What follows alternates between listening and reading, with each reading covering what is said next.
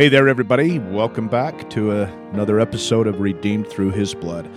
I'm Scott Durfee, joined as always by our teacher, Brother David Durfee. How are you, Dave? Oh, Scott, it's good to be with you. Um, you say the title of our podcast, Redeemed Through His Blood.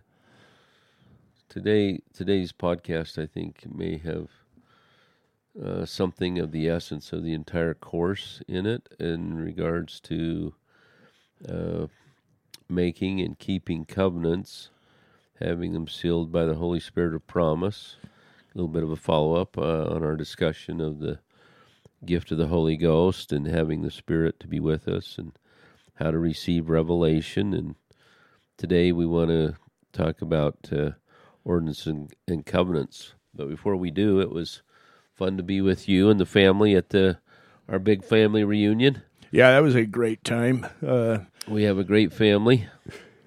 you know, and, and since uh, we got together last the last week, uh, I had a new grandchild in my family. Number Wow. number fifteen. I didn't know. Yeah. Congratulations, Yeah, Scott. Dak- wow. Dakota and uh, his sweet wife Samantha had a little uh, another little boy. They have three little boys Way now, to go. And uh, this one's name's Haas Durfee. That's awesome. Yeah, Wow, that's really yeah, sweet. Yeah, yeah, it's kind of cool. Got a lot to live up to. Yes, he does. yes, he does. He's up to the task, though. I can. pressure on him. right I, I know. bat. I know that. Yeah, he's up to the task, though. This little guy. He's just uh, those. Those two have the most beautiful little boys. They all little cookie cutter little boys, and they're going to be big. Mm, Yeah, this I this one, you know, I think he'll be a linebacker probably at uh, BYU or University of Utah or something like that. But anyway, uh, that's, yeah, you know that that's the joy though. You know the the uh, we we have those joys, and you know there's there's families that don't quite have the same blessings, and I'm grateful for the blessings that we do have. And I'm associated with another family who's gone through just a tragedy, tra- absolute tragedy over the last week. They've had a daughter that uh, adopted and. Uh, from Russia, and uh, th- with that came a whole bunch of conditional challenges and so on. And anyway, uh, long story short, uh, she ended up um, dying by overdose uh, the other night, and has just left a, a bunch of super super sad people. That's the child of the adopted daughter.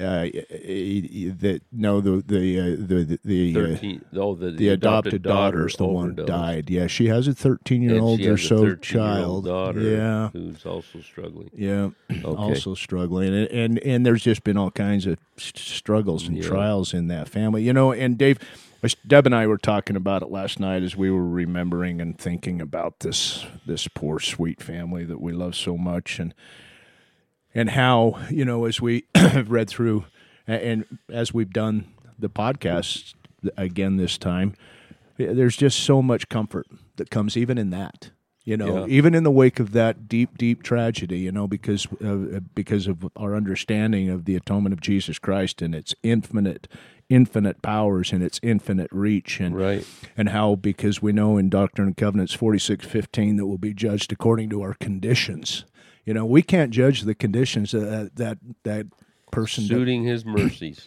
exactly according to the conditions of the children of men. That's Doctrine and Covenants forty six fifteen.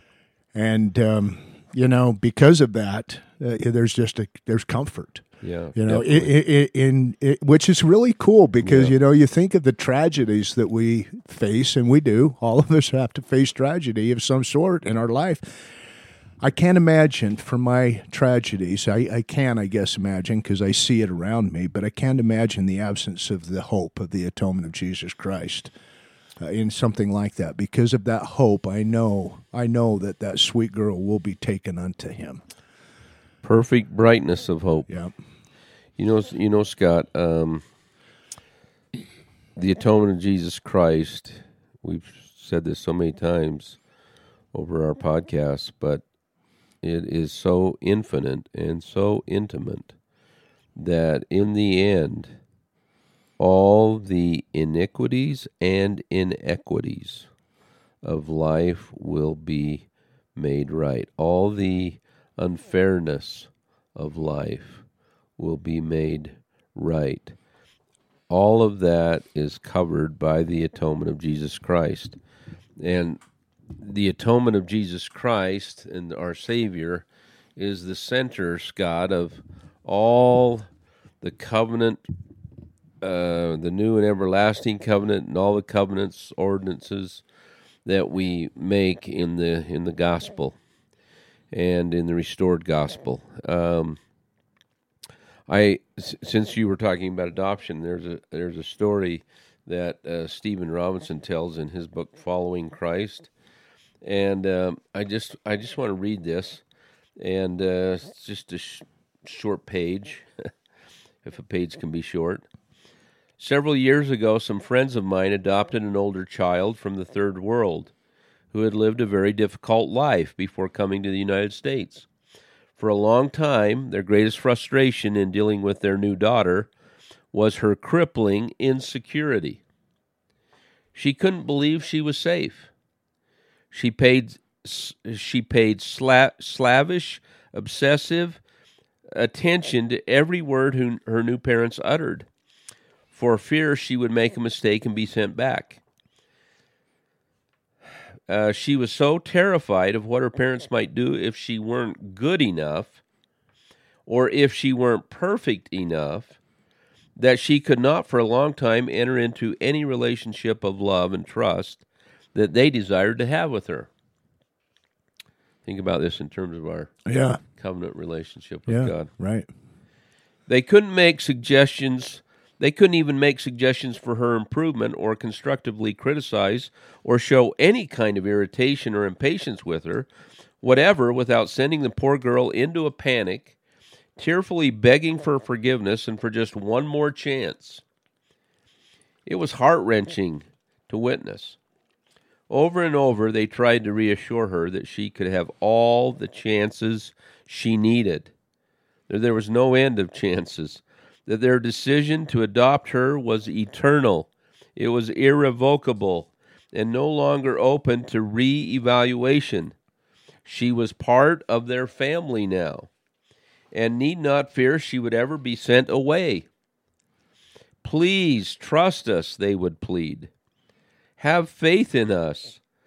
Don't you know that only you can break the bond that now holds us together? It will never be severed on our side. Your place with us is secure. As long as you want to stay, this is your home. But still, it took years for her to fully realize that she wasn't even that she wasn't being evaluated possible deportation every time she made a mistake or messed up. Well, spiritually, some of us are just like her. This is still Brother Stephen Robinson. We've been so traumatized by our experiences in a fallen world that we have a hard time accepting the love of God and believing we could possibly have a place in His holy family. Already recipients of His love and already adopted as His sons and daughters through covenants, some of us are still trying to earn His affection and get into the family. Our inability to accept His merciful gifts and tender mercies gets in the way of a better relationship we might have with God. If we only knew our proper place in His covenantal love and in His kingdom, and then progressed from there. I think there's so many members still in the church who still feel like they're they're trying to prove themselves as being worthy of the family when they made when they've already made covenants when they're in the family a full pledge now and, granted none, none of us are equal in our in our adherence to um, commandments keeping commandments or uh, or honoring sacred covenants but we're all in the family if we're in the covenant as long as we don't sever it, as long as we don't do anything bad enough to have us removed, right? As long as we're not the, the prodigal who, who leaves, and even then, if he comes back, he will be received into the family with a great celebration. I, mean, Scott, I just think there's so much it's so sad to me that there's so much insecurity and doubt about where people stand with God when they are covenant members of his not just his church but his kingdom. So I I hope that in our discussion today we can we can help individuals and families to uh, understand their not just their worth as sons and daughters of God, but to understand their their value to Him being in the covenant and what all of that means, especially as it is sealed, the all covenants, as they are sealed by the Holy Spirit of promise.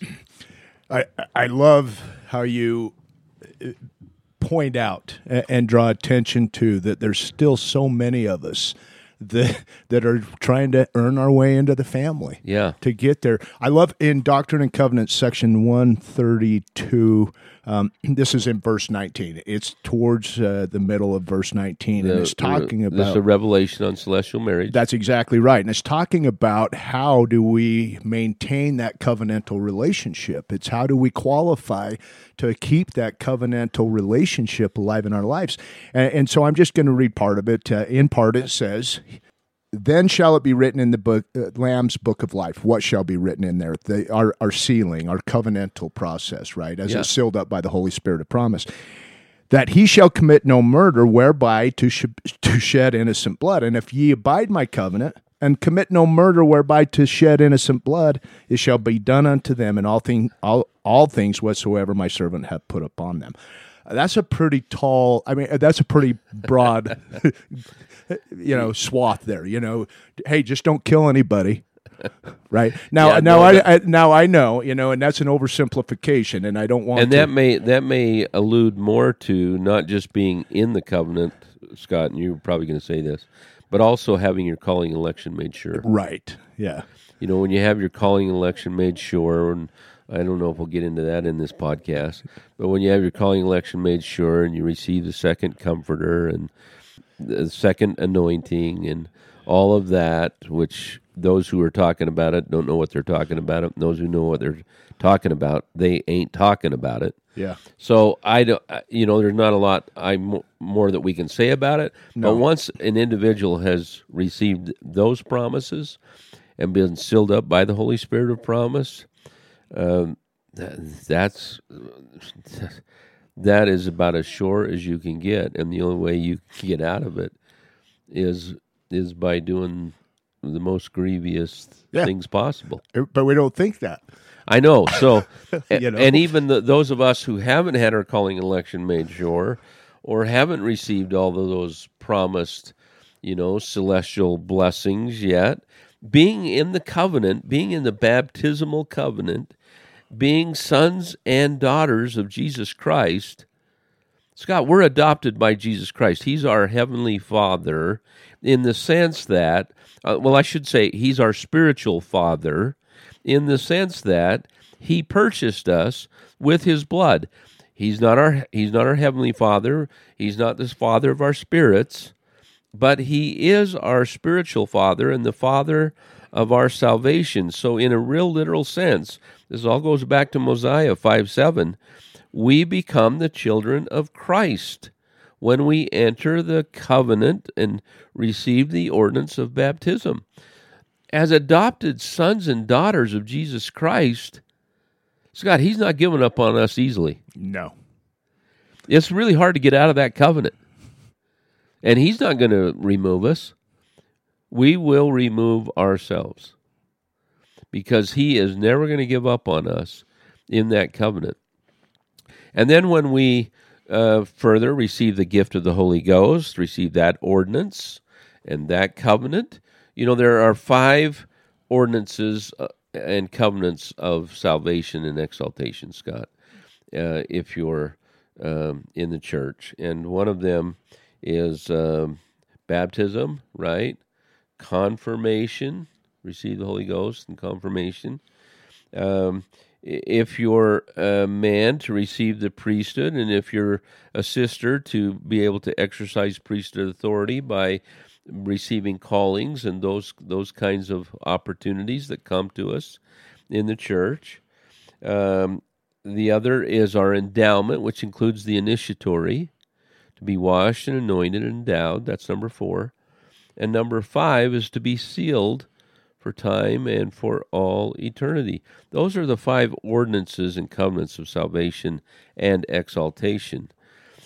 And all of those need to be um, sealed, confirmed, uh, made sure by the Holy Spirit of promise. So let's talk just a little bit more about the Holy Spirit of promise and then we'll we'll move into the uh, ordinance and covenants in a little more detail. I'm really glad you want to do that because oh, yesterday I I had a quite a wonderful experience doing a little study on the Holy Spirit of promise. Good, uh, and, and, I it changed me. It changed me in a, in a couple of important ways. Mm-hmm. I think, mm-hmm. you know. So, for example, if you don't mind, I think I'll just share my experience with it. But uh, you know, there's a couple of places in Scripture where we really uh, get exposed to the Holy Spirit of promise. And one of those places is in Doctrine and Covenants, section 88, verses 3 through 4. So I'm going to read that. Wherefore, I now send upon you another comforter. And I love that word, another comforter. And is, this is going to have uh, pertinence to what my experience was when we come when I come back to that. And, and let me just give a little context to okay. this, right? All right. So section eighty-eight is called the olive leaf. Okay. This revelation, it was really it was an amazing revelation of comfort ah, and peace okay. and assurance to the church. Joseph Smith had called the elders home. They were having kind of a, a mission conference, a church conference, and uh, and he received this revelation. So when you say uh, that he, that I I've given unto you another comforter, he's not he's not talking about apostles and prophets here, Scott.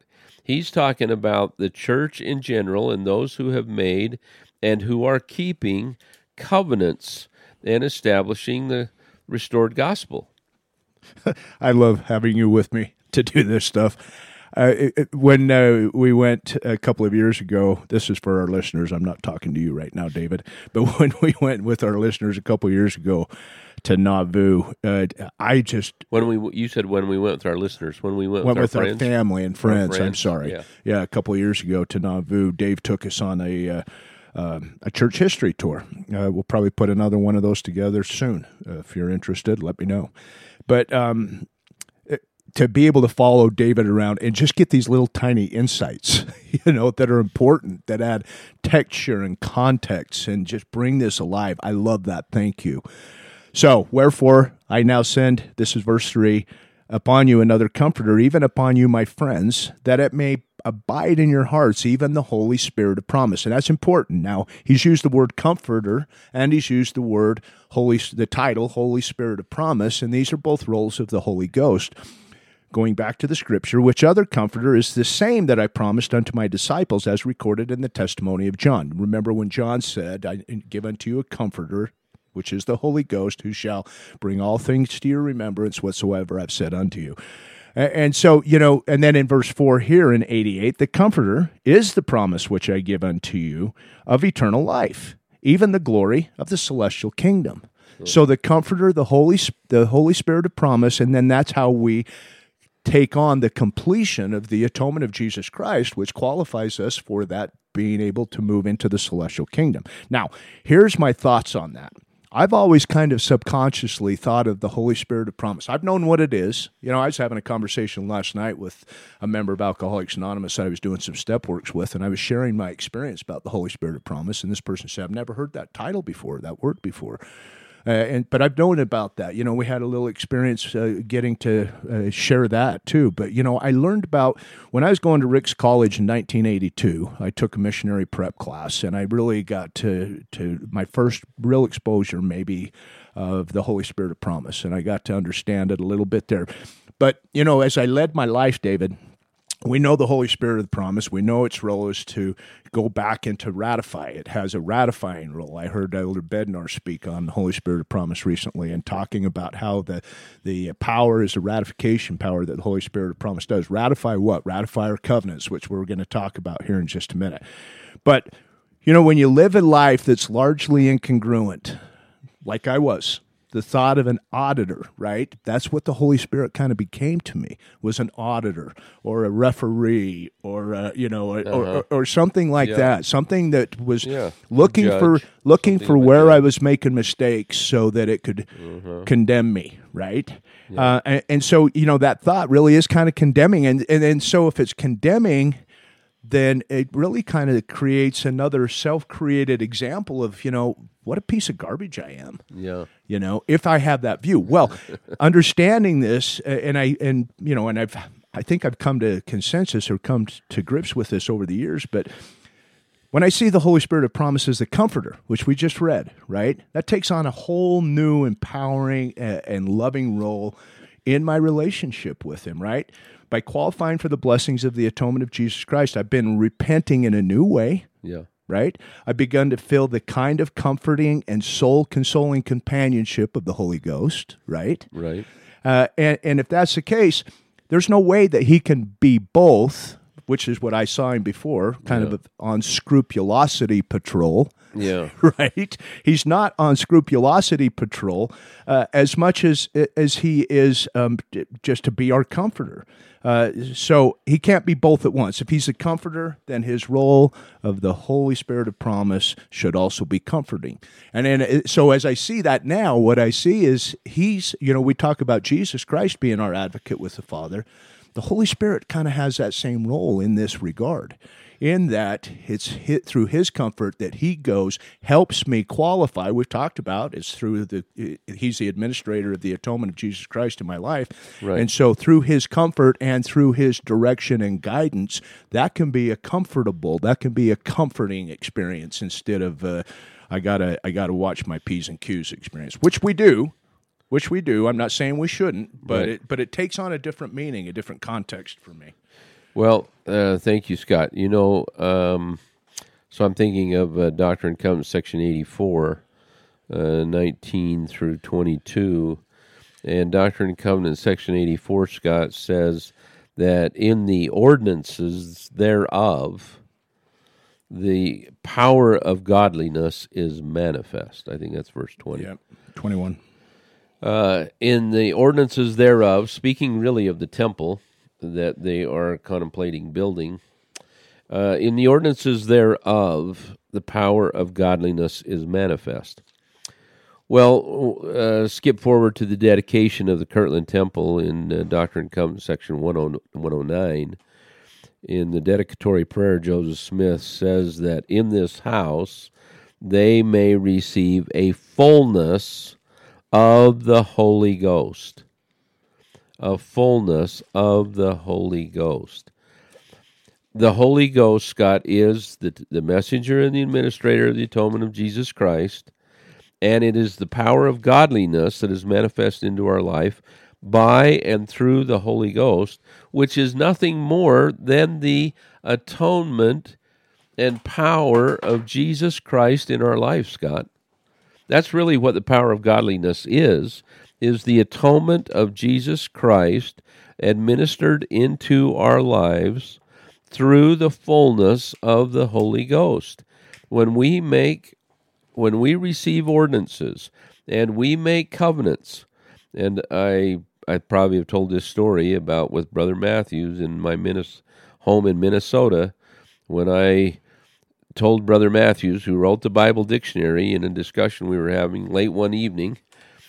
Uh, he was staying with us in our home for a week, and I said, I've come to the conclusion, Brother Matthews, that whenever we faithfully receive any ordinance of the gospel of Jesus Christ, the atonement of Jesus Christ is applied in our life.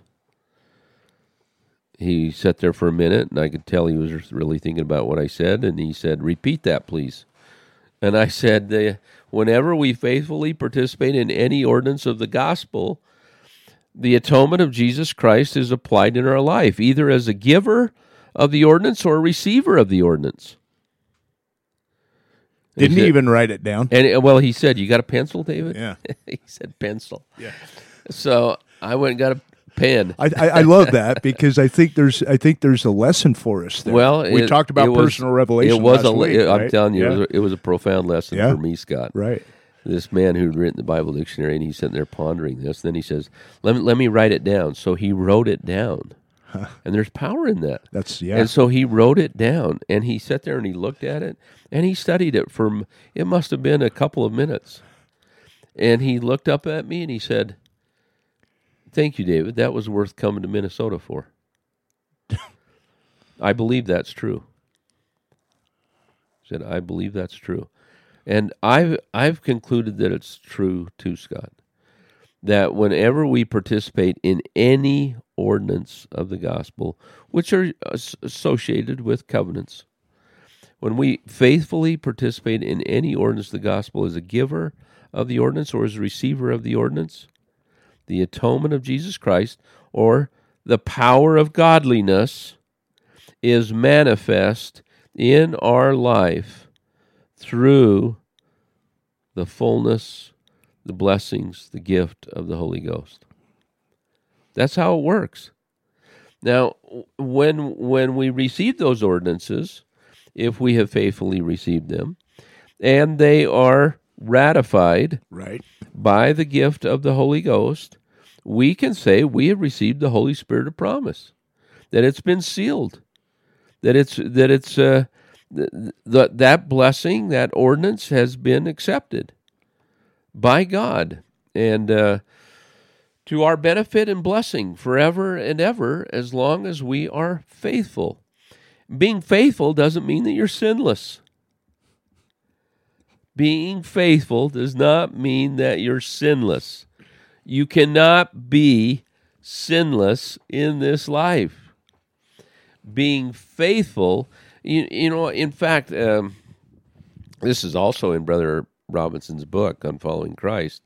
The word, the word faith, Scott, in the Bible, particularly in the Old Testament, in the Hebrew, um, it doesn't have much to do with with mental assurance or mental conviction or belief. So many people, I think, uh, just synonymously think that think of faith as being belief. But that's not the way the Hebrew prophets spoke about faith. Faith and being faithful is not just believing. It is so much more than that. It is the the the, the real word for it. The uh, the Hebrew, the primitive root word is um, aman or a man, A M A N, which means to support, to uh, have conviction, to be carried by. You know, it's it's it's a it's a verb. It's a really strong verb, which means that that God will support us, that He will carry us, that to be to be faithful means that we will be found in the covenant with him, not just that we'll always believe in him. Uh, uh, granted, if we're faithful, we're going to believe, but faithful is a much stronger word than just uh, belief or or believing in something. So, when we are faithful, it doesn't mean that we're going to be perfect or that we're going to be sinless. It means really that we're going to rely on Him and be supported by Him. And we're going to do the best we can to support Him in His work and to be involved in His work. That's what it means to be to be faithful, not not perfect or sinless. So when we're in the covenant, Scott, we have this special relationship. I remember um, being with uh, so, someone in my family who I love, and and um, we were sitting in a car and we were talking about the gospel of Jesus Christ and we were talking about the importance of the temple and the importance of the ordinances and covenants in the temple. And I said to this uh, dear child of mine, you know, making and keeping covenants is not another checklist. It's not about a list of things that you should do or not do. Making and keeping a covenant has everything to do with the heart and your relationship with deity. That's what it's about, Scott, is having a relationship with deity and being bound by them, to them, them being bound to us, not just us to them. Right. But when we make a covenant with God, He becomes bound to us. He becomes bound. Right?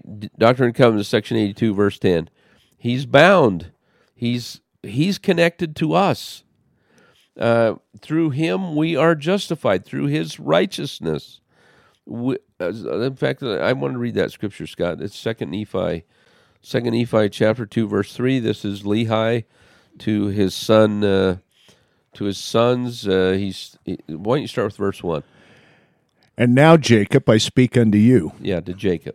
Thou art my firstborn in the days of my tribulation in the wilderness. And behold, in thy childhood thou hast suffered afflictions and much sorrow, because of the rudeness of thy brethren. Nevertheless, Jacob, my firstborn in the wilderness, thou knowest the greatness of God, and he shall consecrate thine afflictions for thy gain. Now, this is because he's in a covenant. You got you've got to think about Jacob is in a covenant, and his afflictions will be consecrated for his gain because of this covenantal relationship that he's in. And then read the, the rest. Wherefore thy soul shall be blessed, and thou shalt dwell safely with thy brother Nephi, and thy days shall be spent in the service of thy God. Wherefore I know that thou art redeemed because of the righteousness of thy Redeemer. For thou hast beheld that in the fullness of time he cometh to bring salvation unto men. So Lehi tells Jacob, who's pretty young at this point, right? I, he's probably a teenager. You believe telling your teenager that he's saved, that he's redeemed? I mean, most members of the church aren't even sure if they're saved or redeemed. I sometimes get the feeling. And then Lehi's telling his son Jacob that he's saved or redeemed, not because of his righteousness, the righteousness of thy Redeemer, but because of the righteousness of his Redeemer, because because God, he's in a covenant relationship with him. Because of the covenant, Lehi can say that. Because you are in the covenant relationship, the new and everlasting covenant relationship, which we'll talk more about later. The new and everlasting covenant, because you are tied to the covenant of Abraham, Isaac, and Jacob, you are redeemed.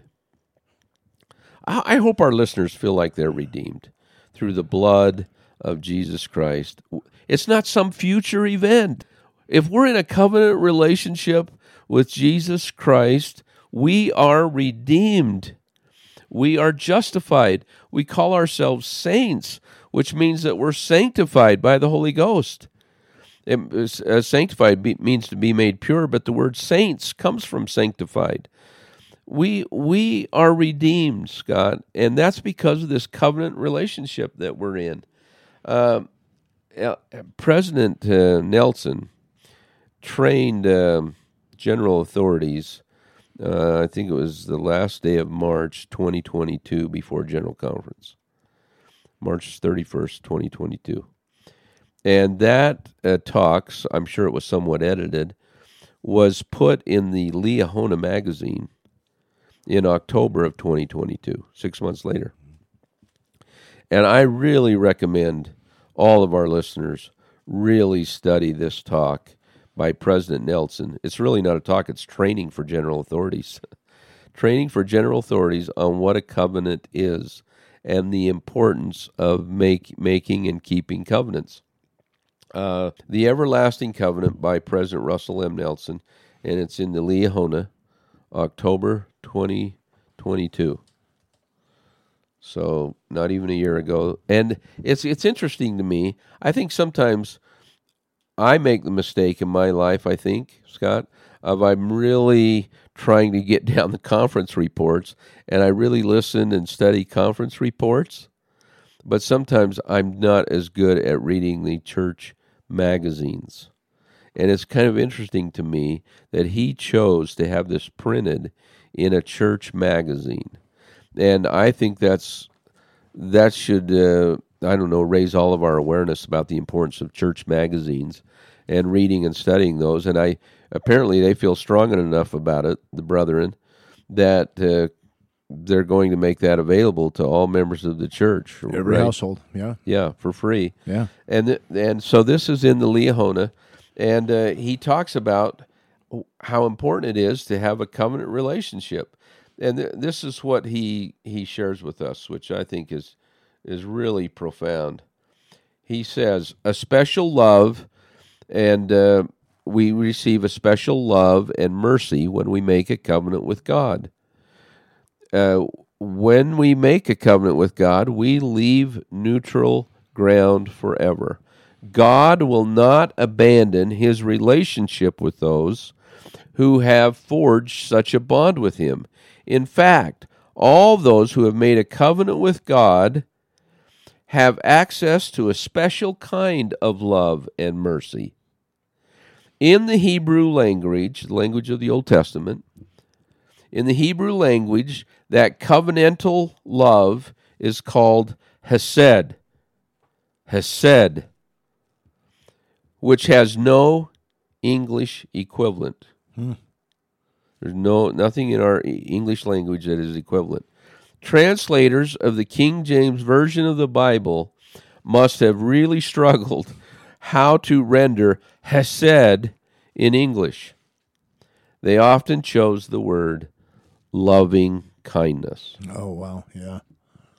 Loving kindness. Yeah. I studied this that word again this morning. Loving kindness. This captures much, but not the entire meaning of Hesed. Other translations were also rendered, such as mercy and goodness, sometimes just love, sometimes just kindness. Hesed is a unique term describing a covenant relationship in which both parties are bound to be loyal and faithful to each other. Heavenly Father is loyal to us, God. He is so loyal to us because we have this covenant relationship. We're bound to Him, and He's bound to us. Yeah. But sometimes we just think of that as being a one way thing. We we often just think, oh, I got I got to stay connected to Him. The truth is, He's connected with us. I have to be bound to Him. He is bound to us. When we make and keep covenants, Scott, it goes both ways. And he's a he's a lot I know he's a lot more loyal than I am. And because I I can't be sinless in a fallen world. Uh, he is sinless. I can't be perfect here in mortality, but he is perfect, and he keeps these covenants perfectly, which I can't do. But because I'm in this covenant, I know that I am redeemed, and that if I'll just not give up, if I will continue in the doctrine of Christ, right? Faith, faith in Jesus Christ, repentance, baptism, Holy Ghost, endure to the end, which I think means partake of the sacrament. President Nelson has said enduring to the end means continue to participate in the ordinance, ordinances of the gospel. So if I just continue to be worthy enough to partake of the sacrament, I'm in the covenant. I'm on the path. I'm not only in the path, I'm in the kingdom. I'm I'm I'm in. I'm not only on, but I'm in. I'm in the family, Scott. I'm not just on a path. Yeah. I'm in the family. That's different. And that's how I choose to see it. And when we're in his family, oh man, we, we don't have to act like uh, an adopted child from a third world country, you know, who's so insecure that anytime we make a mistake, we think we're going to be kicked out. That's not how this works. That's not the gospel of Jesus Christ. That's not the plan of redemption. He is he is there for us. Jesus Christ is there for us. Now there's a difference in our relationship in making and keeping baptismal covenants versus making and keeping temple covenants. And first of all, when we participate in baptism, and we renew our baptismal covenants when we partake of the sacrament. we we say in the sacramental prayers, right? We make a covenant that we are willing to take upon ourselves his name. Well, we did that when we were baptized. We took upon ourselves the name of Jesus Christ and we became the adopted sons and daughters of Jesus Christ. Spirit children. Right?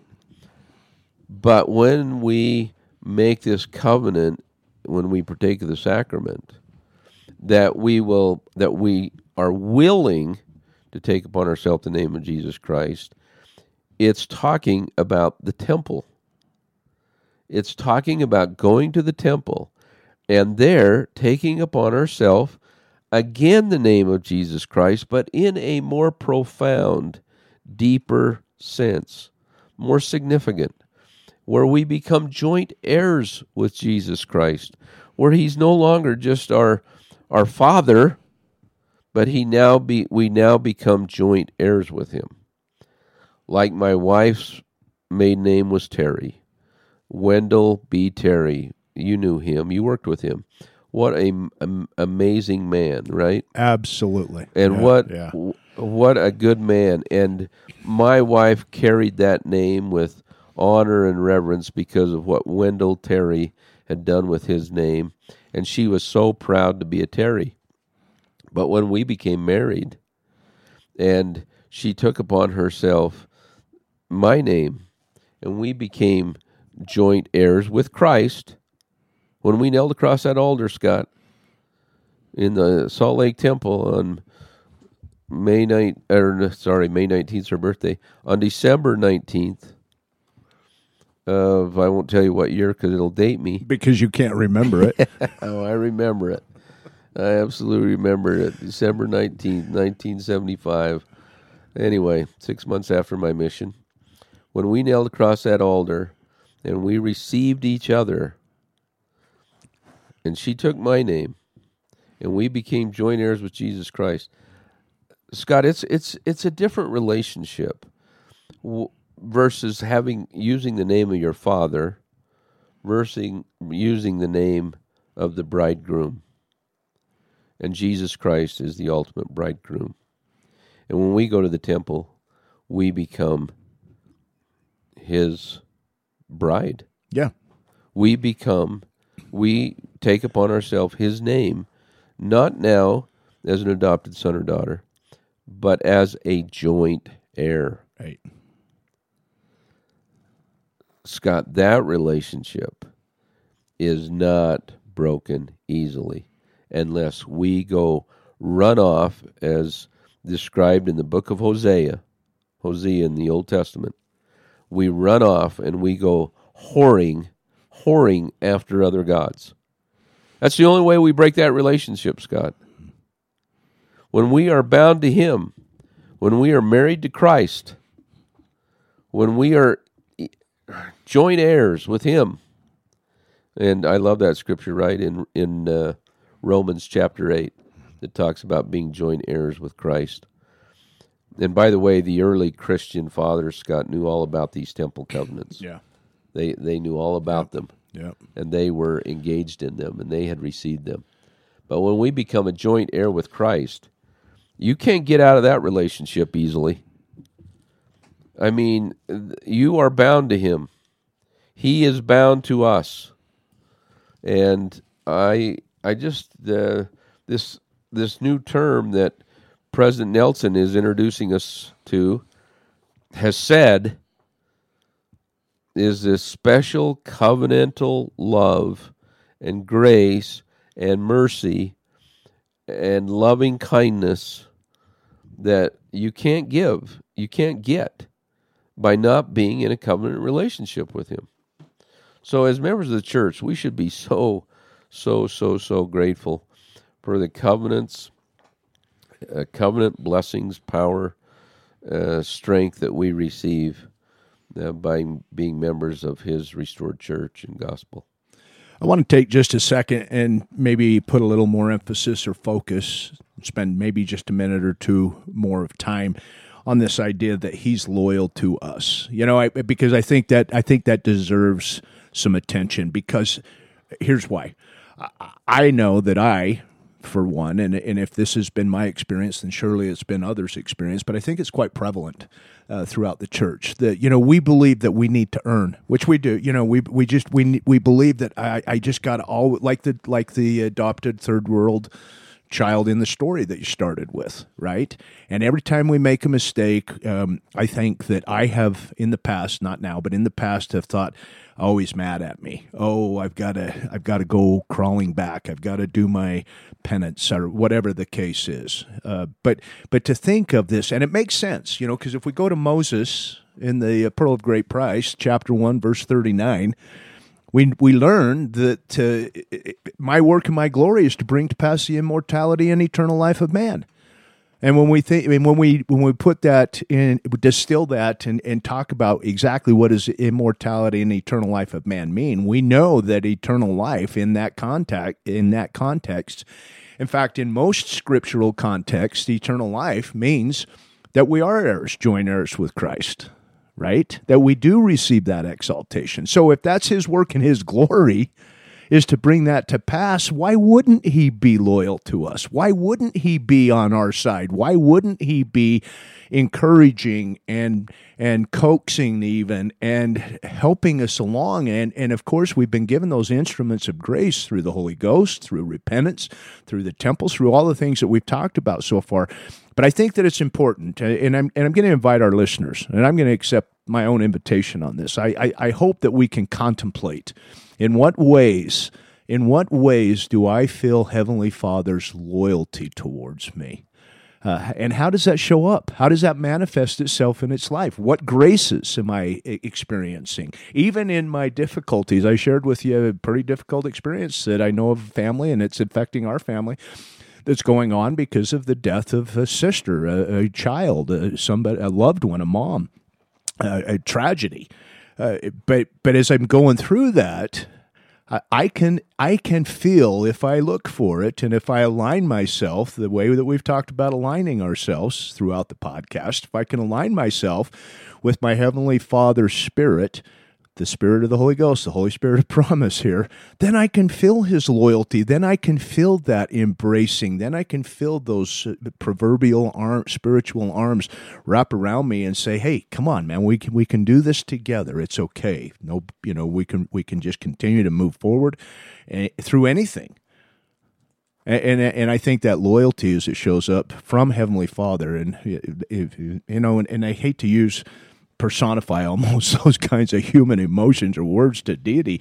But that's my point of reference. You know, if I can feel that loyalty towards me, if I can, you know, right. Deb's primary president, and, and, and I know that they're preparing for our our primary uh, program, which will be coming up, and I know that the theme is I will remember him, and he will remember me. Yeah, you know, he and, never forgets us. Yeah, we were always before him.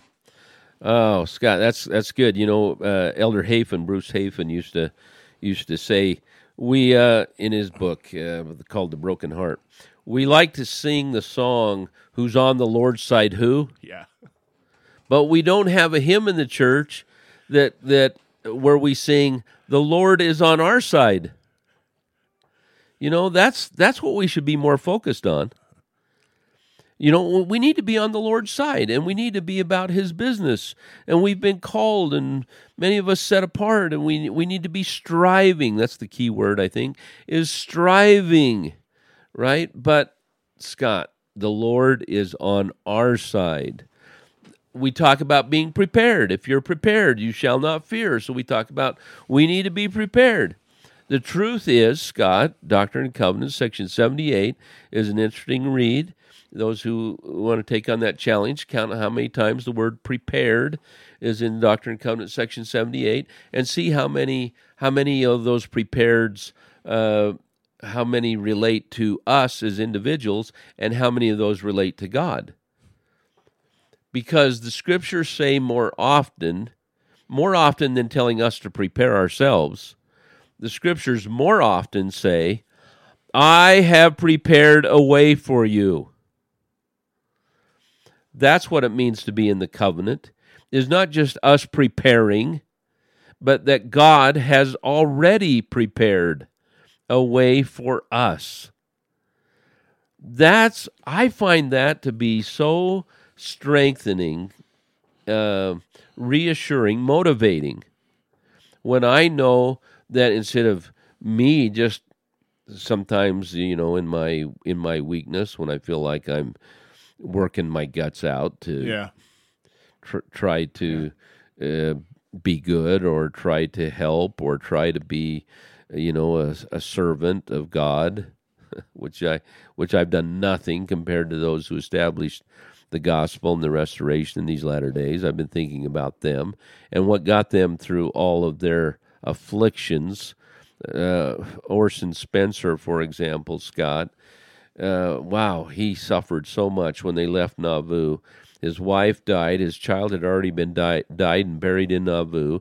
He takes his wife from Iowa back to Nauvoo to bury her next to her child, who had buried a few months before.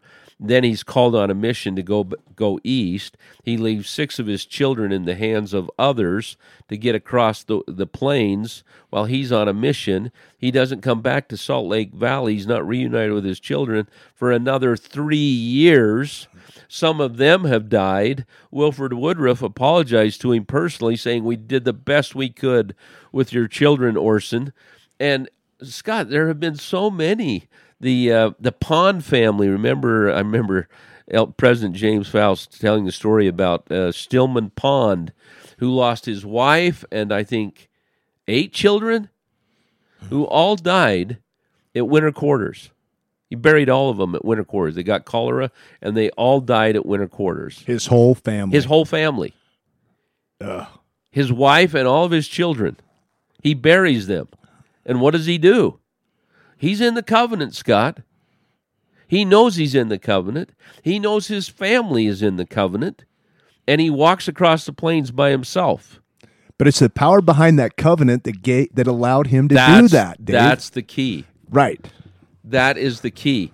Uh, one of my favorite quotes from the early pioneer journals is uh, Sarah P. Rich, a wife of Charles C. Rich. She talks about she was actually one of the temple workers in the Nauvoo temple who helped uh, some of the women receive their, their covenants and helped to officiate in the ordinances in the Nauvoo temple. Her and Charles C. and, and many others. But anyway, she said that when she left Nauvoo and she crossed the Mississippi River and she took one last look, she turned around and she had one last look of the Nauvoo temple on the hill before she went over another hill and would never see it again. And she said, in essence, I'm paraphrasing, How did we do it? She asked. We did it because the covenants we had received in the house of the Lord. Had we not received those covenants in the house of the Lord, it would have been like taking a step into the dark. Well, they they weren't in the dark. They may have suffered, and they they they did, and many of them died. Um, we we should talk about church history and the struggles of the Iowa Trail from Nauvoo to winter quarters and how many died. Uh, I think it's pretty well documented that um, over a thousand died in Iowa alone, just trying to get to winter quarters. Um, anyway, that's a discussion for another time. But they were willing to die, Scott, to do whatever it took, and for some of them, dying dying was maybe easier than living. The way some of them suffered, and they did it because they knew God was on their side. Even in their afflictions, they knew He was on their side. They knew He had prepared a way for them. They knew they were covered. They knew they were redeemed. That's what they knew. In life or in death, they were redeemed because they had made and received covenants from God and they were in that relationship. Them and their families. And they were sealed, and they had the same promises of Abraham, Isaac, and Jacob. The new and everlasting covenant. Everlasting goes back to our premortal existence, Scott. We made covenants with God in the pre-mortal existence. It's everlasting because He made covenants with us there, and uh, I find that again to be really inspiring, motivating. That I made covenants with God in the pre-mortal existence that I would return to His home, His presence, and that He's going to prepare a way for me.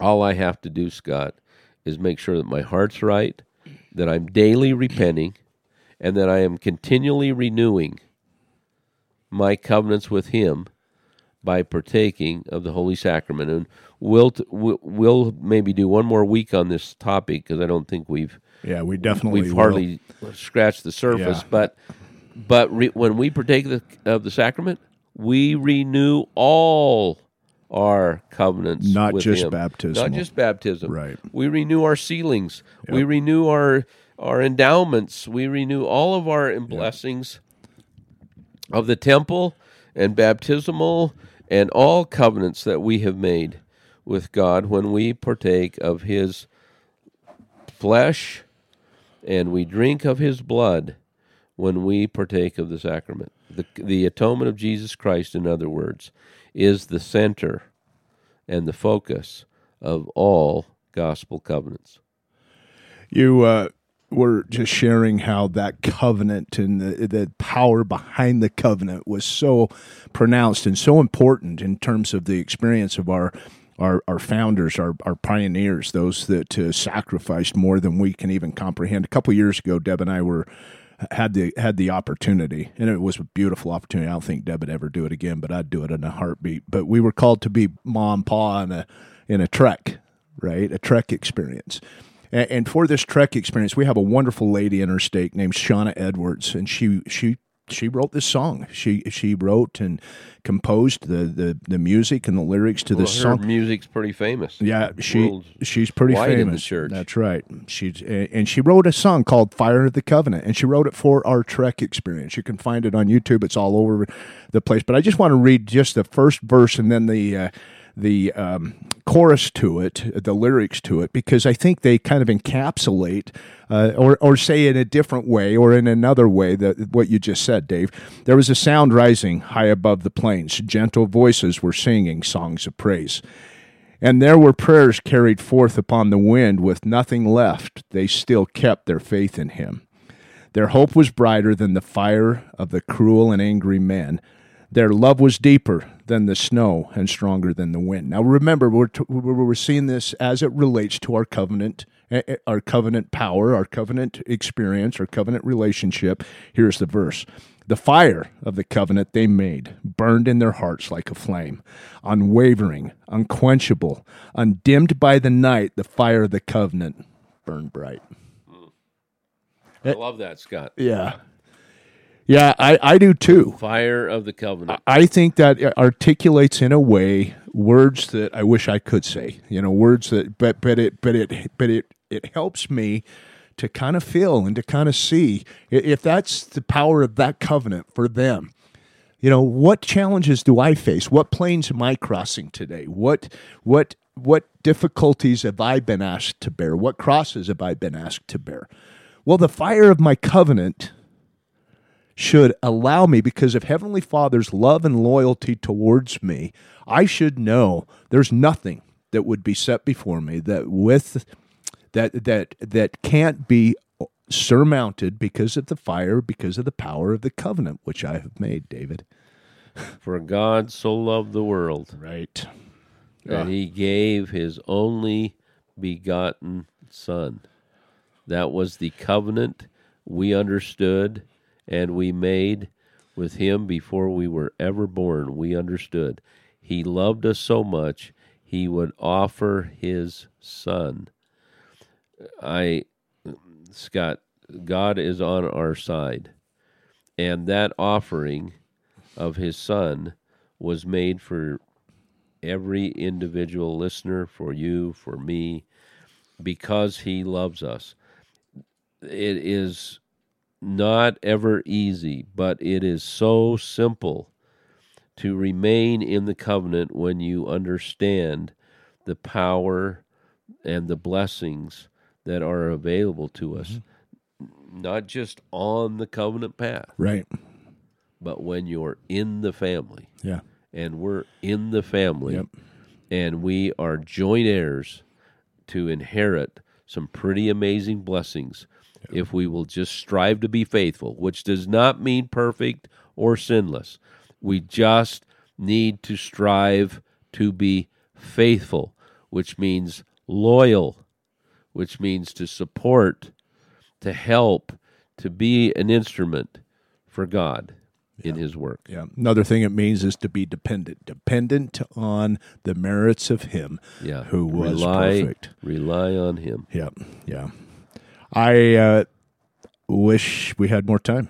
We do. Well, We'll, we'll- going to continue. We'll talk some more about it next week. I, I could just keep talking about this stuff. It's so important to me, and and because of the effect that it's had on my life. We began today by talking about how a uh, through adoption, a person felt unworthy to be with a family. We often feel that way. We often feel sometimes that our mistakes may preclude us from that covenantal relationship. When we feel that way, we are wrong.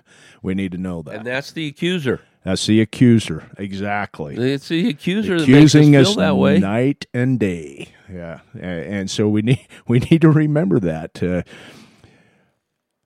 wow, he loves us, and and his love for us is just incomprehensible. But I think we begin to get a peek into that d- deep love when we embrace the things that we've talked about today. That's our challenge to us. We've given a couple of uh, challenges or invitations here today. I hope that we can all embrace those, and uh, our lives will become better because of them. I testify to that in the name of Jesus Christ. Thanks for being with us today. Remember, you have been redeemed. You, we say that, and I hope it doesn't become cliche. You have been redeemed through the blood of Jesus Christ. May we all come to know that fully for our own experience in our own lives. That's our prayer. Thanks for being with us today. We look forward to being with you again next week.